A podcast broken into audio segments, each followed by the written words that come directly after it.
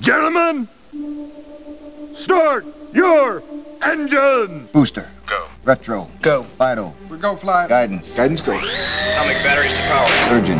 Go flight. Ecom. We're go flight. GNC. We're go. Telmuse. Go. Control. Go flight. Turbine speed. Procedures. Go. Inco. Go. FAO. We are go. I am completely operational and all my circuits are functioning perfectly. Network. Go. Recovery. Go. Capcom. We're go fly. Time circuits on, flux capacitor, fluxing, engine running. Launch control, this is Houston. We are go for launch. Very bad feeling about this. Danger, Will Robinson. Danger. Ready to move up. Engage. Have fun storming the castle. Live from the bunker, it's Sci Fi for Me Radio. Hi, my name is Ann Lobbs with Sci Fi for Me Radio, and through the magic of the pneumatic interwebs, I'm talking to author Grady Hendrix here on this episode of Live from the Bunker. He has a new paperback called Paperbacks from Hell. I'm sorry, I have to say it that way, and a little bit about horror in general. So I know I could blab on about all the things you have done, but say no one's ever heard of you. What have you done, Mr. Hendrix? Oh, I'm just a person, just like everyone um, I, I, I write mostly. I write uh, movies and um, uh, books. My first one was Horrorstör about a haunted IKEA, and then I had my best friend's Exorcism about two kids in the 80s who become convinced they're possessed by Satan, and that was out last year and just out in paperback this summer. And then, like you said, Paperbacks from Hell about the paperback horror boom of the 70s and 80s is coming out on the 19th, which is Tuesday. Um, and like you mentioned, it's a paperback about paperback, so it's a meta paperback. and not only that, but you have done a cookbook with your spouse, Oh, yeah. Yes. illustrated by the guy who it did the art for Action Philosophers. So I am so jealous. Yeah, no, Ryan's great. Uh, it's, it was a comic book cookbook, which we were surprised no one had done before. Uh, and I knew Ryan from some other stuff, and I, I emailed him to ask if he knew anyone who uh, drew in his style, little realizing that, you know, comic artists are always broke and he needed to do it himself. And for anyone who wants to check out this comic book cookbook, it's called Dirt Candy, and I it's a treat. So, why a book about books, especially paperbacks from that era of 70s and 80s? Um, because they were there. Uh, you know, my I've been writing about paperbacks uh, for a long time for Tor, and Okay. editor Jason Rekulak at Quirk, he really liked my columns, and he called me one day and said, you know, um, would you consider doing a book about these? And I sort of was like, yeah, well, yeah, just all you got to do is ask. Uh, okay. debate. Um, and so it just sort of uh, unraveled from there. Okay. So I've read, and also everyone can visit gradyhendrix.com. And I started reading a bunch of those, and that was such, oh my God, such a blast from the past. Um, and funnily enough, I pulled out some books from my library getting ready for this, and they were some of the books you mentioned as the big three The Other, The Exorcist, and Rosemary's Baby. Now, only The Rosemary's Baby was my mother's 1968 edition, but can you talk a little bit why those three? Why were they the big three? Um, well, you know, horror wasn't really a, a fiction genre until those books happened. There wasn't a horror category. There was romance, there were westerns, there was men's adventure, all that stuff. Um, but really, the only horror novel that had been on the bestseller list, or at least sort of the year-end top ten uh, bestseller list, was uh, Daphne du Maurier's Rebecca back in 1940. Okay.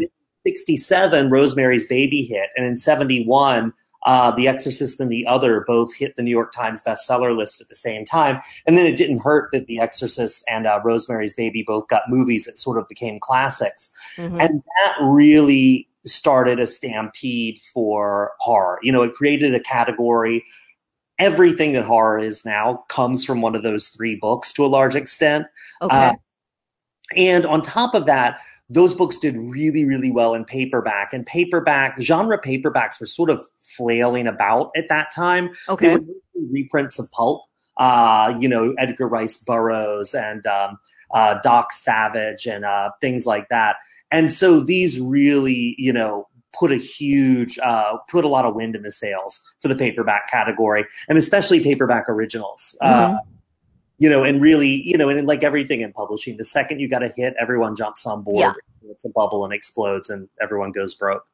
What were the main differences between, you know, like the the mysteries of the 40s and 50s and then 60s and 70s and 80s? I remember what I saw when I was a kid at the grocery store, but what would you say are the main differences from these eras in your book? Well, the 60s was really most horror in the 60s was I mean, not all of it. I, I don't want to tar it all with a wide brush, but a lot of it was pretty musty. I mean, it was still giant monsters in in film. It was giant monsters, and in Hammer, uh, with you know vampires and velvet capes.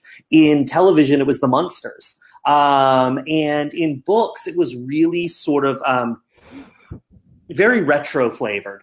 Um, Mhm. But in the meantime, in real life, you know, you had Vietnam going on, uh, birth control was becoming more widespread, abortion became illegal a little later on.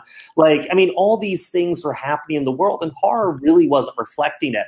And so, Rosemary's Baby and The Exorcist and the Other were the first three books that were sort of considered adult horror. You know, they were they were reflecting the world around them. Okay, that kind of leads into my next question. Was it aimed at mom going through the grocery store? Was it aimed at kids? Because I remember I read these because they were around the house and I could get my hands on them. Plus, I could go buy them.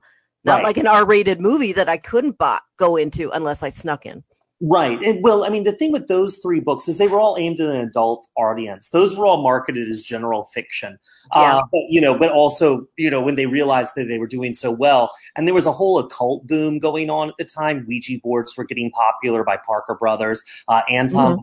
Church of Satan was getting a lot of publicity. Astrology was big. Um, so, you know, they, they just sort of happened to hit at the right moment. Um, now, what happened was sort of a couple of different moments after those books came out really right at first everyone started repackaging old pulp or even stuff that wasn't horror with satan on the cover somehow you know Okay, yeah.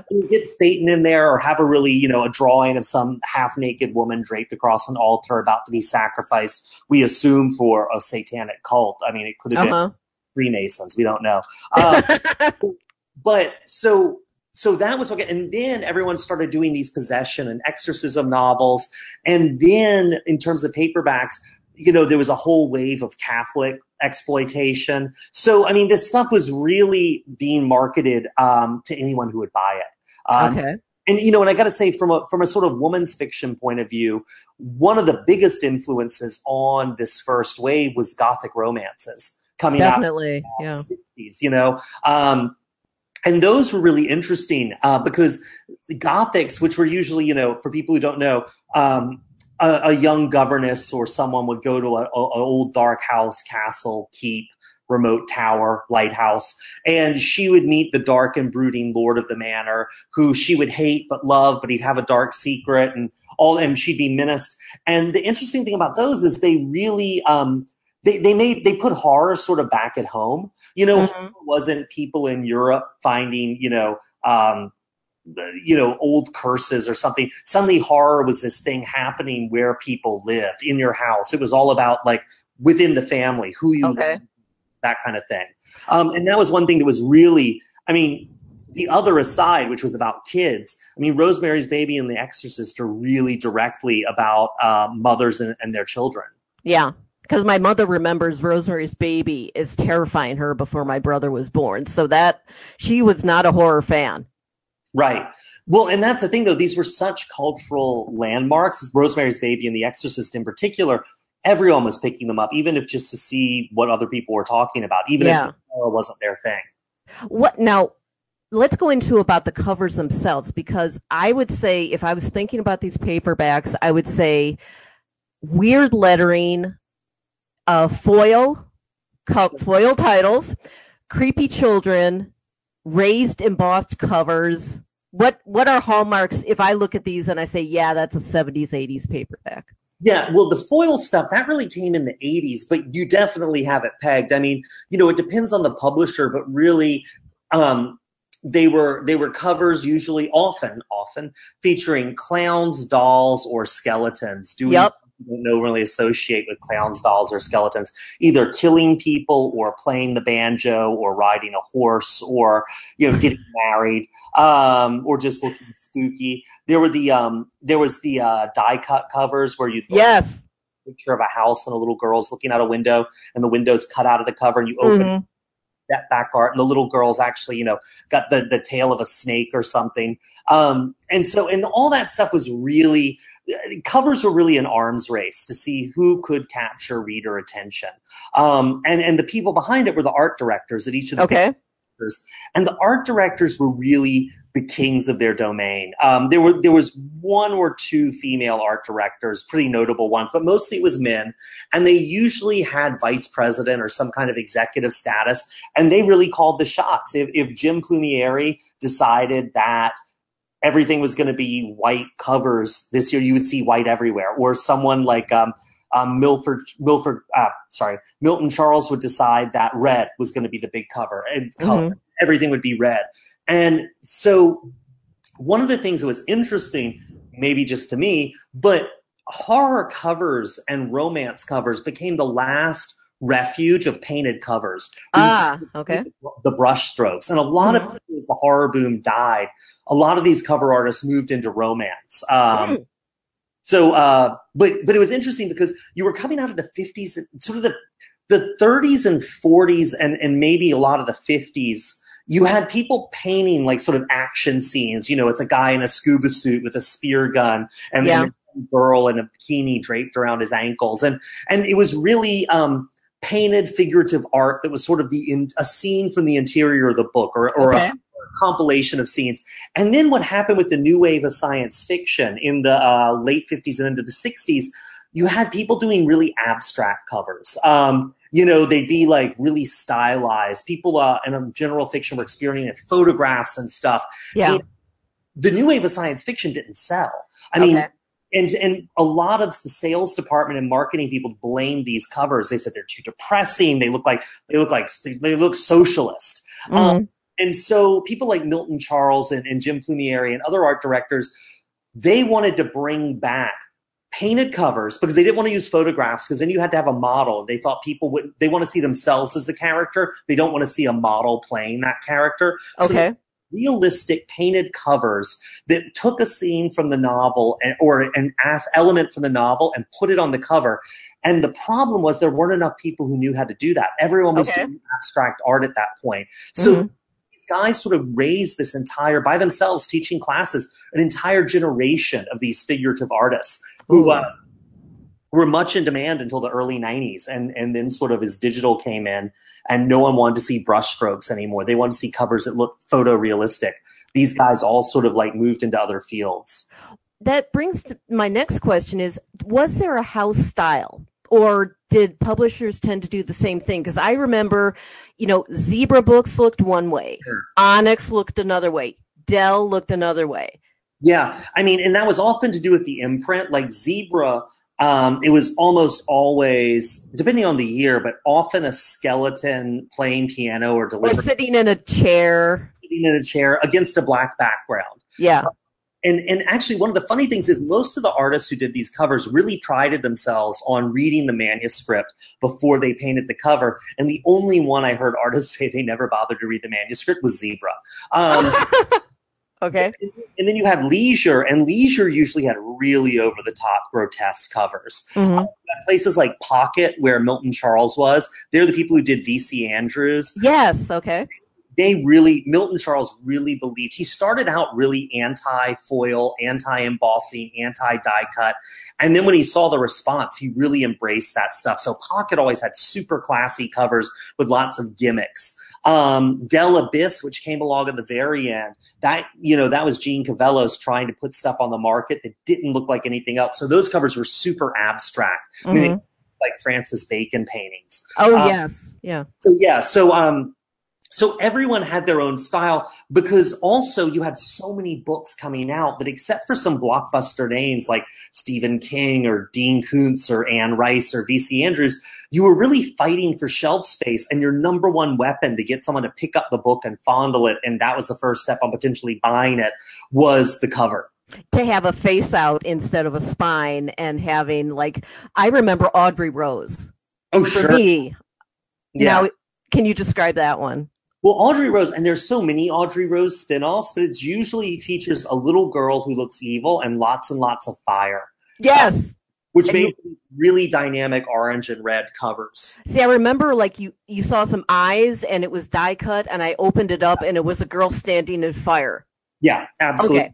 Um, and those, and that was sort of what they stuck with for all the Audrey Rose covers because there were a couple of different uh, sequels. hmm So now you in your book you're talking about what's worth your time and what's not. But I did have a question like for you, what was the most over the top cover you can specifically name?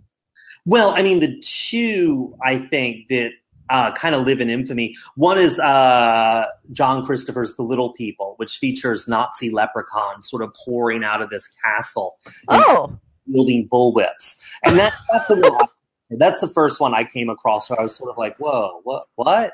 Um, and then the other one that's that's sort of great is uh, it's for Shaun Hutson's Spawn, which is about um, the reanimated corpses of psychic abortions um, that come back uh, okay. after their um, their birth mothers, or really anyone in the general vicinity the cover for that is this great, really angry looking baby holding this guy, this screaming human in a test tube, and no one knows who's painted it. I mean, I've talked to everyone, and no one, no collector, no artist, no dealer, no publisher, no art director can ID who painted this. And it's oh. really Oh. striking. If you ever see it, that little baby with its big bulbous brain and bulging eyes will haunt your dreams. Ooh. So what is there any tie-in or corollary between the slasher films, the rise of that era of the 80s and the horror or is it separate books and movies two Oh, no. separate things? Sure. I mean, it, it wasn't quite that they were feeding off of each other, although there was some back and forthing.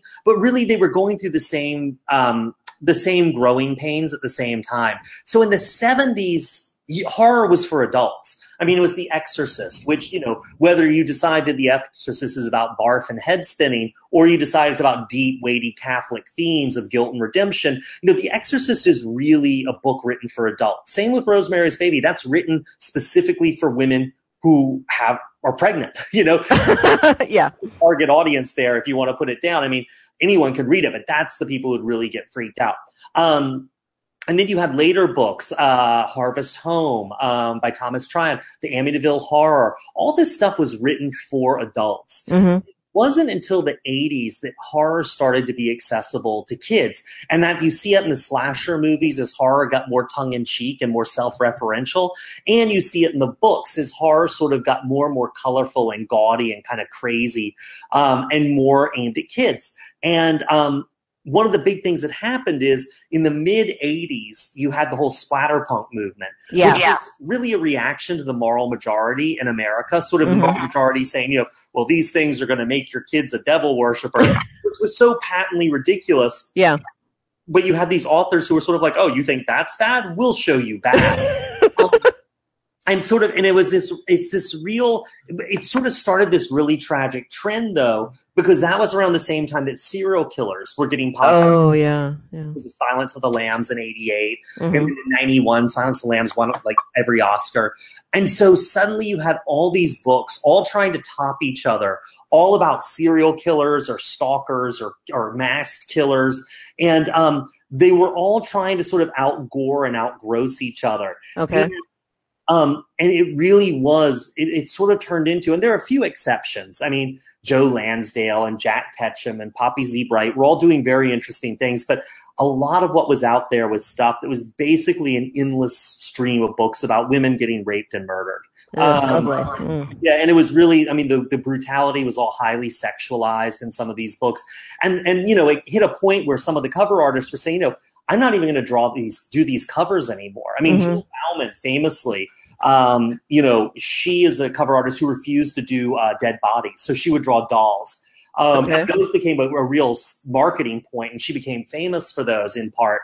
But that was sort of her reaction to being asked to paint so much gore is to start doing dolls. Oh, wow. Um, and a lot of artists moved into romance because it was just sort of more, you know, they got to live with these oil paintings in their house, and it's they, they'd rather have a woman locked in an embrace with a cowboy than like you know a giant like rat with its bowels hanging out. oh yeah. Okay. Well, So, um, I mean, there was one artist, Richard Newton, who said to me, I can't remember what the book was, because his wife finally looked at him and says, You're either finishing that painting and getting out of the house, or we're getting divorced. Oh, okay. Well, when you're working with Quirk, your publisher for Horrorstör and um, My Best Friend's Exorcism, you have graphics, you have illustrations that play a part in the story. Um, how has that been working with Quirk as opposed to another publisher with these books? Um, I've been with people like bigger publishers, and there's not a lot of back and forth between the writer and the book designer or the art director. Um, and with Quirk, because they're smaller, um, they that's much easier. Um, It's a smaller feedback loop, so it's actually been really great. I mean, with Horrorstör, that really was just going to be shaped like an IKEA catalog, and then um, someone I can't remember who said, "Well, why don't we have a picture of the furniture at the top of the chapters?" And then I said, "Well, why doesn't the furniture get more and more horrific as we go through? And we need marketing copy with that." And then the art director was like, "Well, then we need order forms and like shipping Yes. labels." hmm And so the ideas just sort of fed off of each other, which is really nice. And in a lot of bigger publishers, everything's very compartmentalized and, and really sales drives uh, the art direction to a large extent. And so the author's sort of the last person anyone wants to hear from. So Quirk's been really nice in that regard. And I remember, and I just got my best friend's exorcism, and I I kept looking at the front and the back and the stickers, and oh yeah, I remember that from Four Star Video. Right. So how did you did you intentionally say I want all of this on the cover and Oh no, no, that was really Doogie. Uh, Doogie Horner is the art director right now for Quirk, and uh, okay I actually know him. We both go to this uh, 24 hour horror film screening series. It's like a 24 hour marathon every Halloween. And so, actually, before I even knew he worked at Quirk, I had spilled a cooler of beer down his back at one oh bonding um, exactly. And so he really gets the genre. And he had talked originally about doing a painted cover, like one of the old paperback covers. And then he came up with the idea of doing it like a VHS box art. Um, Mhm. So that, yeah, that's all Doogie. I saw that and I'm like oh Four Star Video the mom and pop stores of my childhood so Yeah, although it's funny, I have had people at signings, a couple of them, uh, come up and say, "Why would what?" Because it's got the "Be Kind" rewind sticker, and they're like, "Why would you rewind a book?" And I'm like, "No, it's a videotape." And they give me this blank look as, as if I've just said, "No, no, no, it's a Marmaduke Um, you know, they have no idea that a videotape existed. oh how sad fifty cents. and the days where you had only four multiplexes to sneak into the R-rated movie oh Exactly. God. oh my gosh Well, I wasn't allowed to see R-rated movies, so I had to read Fangoria and then the novelizations and pretend I'd seen the movie. I actually managed to sneak into a couple, and it felt so daring. You're getting the ticket for the PG and then Oh, sneaking into the R. Yeah, my my daring youth. Um, so I have mentioned GradyHendrix.com, and that has a link links to all of your tour stuff um, and so on. What are some other resources where people can find you? Um, well, I mean, I'm on tour every week. Right now, I'm bringing the um, Stephen King, the great Stephen King reread to an Oh end. Oh boy, Five year project to read everything he wrote. So it's in, in two weeks. I've made it and I survived. oh my God. Um, but mostly go to my website. That has the links to the Twitters and the Facebooks and the, the everything. The Uh, everything's if you ever wanted to feel like I was in your house, like some kind of black mold, GradyHendrix.com is the place to have that feeling. Oh, okay. But are you are you still working with the North uh, the New York Asian Film Festival? I just sit on the board these days. Um, Mhm. Basically means I, I drink my ties and they do all the work and I get the credit. Uh, Those guys have really like taken it in a whole new direction. Are doing great stuff, but all I do is sit back and watch and and feel really happy. I don't have to be out there hauling prints around. Oh, lucky you. Well, I will recommend this to everybody. It's coming out next week, I believe. What's the date on Yeah. it? Tuesday, September nineteenth, the day that will live in infamy Of paper. Paperbacks from hell. I'm sorry, I have to say it. I can't You help it. okay, well, thank you so much for uh, talking to us and going down memory lane with um, my misspent youth in bookstores. I think every youth is misspent to some degree. Isn't that what it's for? yeah, yeah. Except now I have all these paperbacks, and it's just, oh, I love it. I do, but I can't get rid of them. Just can't do it. No, don't get rid of them. I'll buy them off you if you want. These things are vanishing. I can't tell you how many paperback, used paperback stores I've gone into in the past year where they're shutting down. You know, their Oh, the shelves are getting smaller. They're not taking new stock. It's this stuff's going. oh boy. So grab one last question. So there is a market for collecting these. Um, not a big one. Pa- Okay. Horror paperbacks, the market's brand new. So if you ever wanted to get into it, now's the time to buy. Okay. It'll never decrease in value. Okay. Well, so look for that in the stores next week. Paperbacks from Hell. I highly recommend Horrorstör. I have an IKEA moving in in the next town, and I am terrified. Thank you, Grady Hendrix. No, Uh, thanks for having me. Okay, and sci-fi for me is on all of the social media. You can drop us a line at sci-fi-for-me.com or anywhere you have a social media, we are there. So this has been live from the bunker with author Grady Hendrix. Have a great evening, everyone.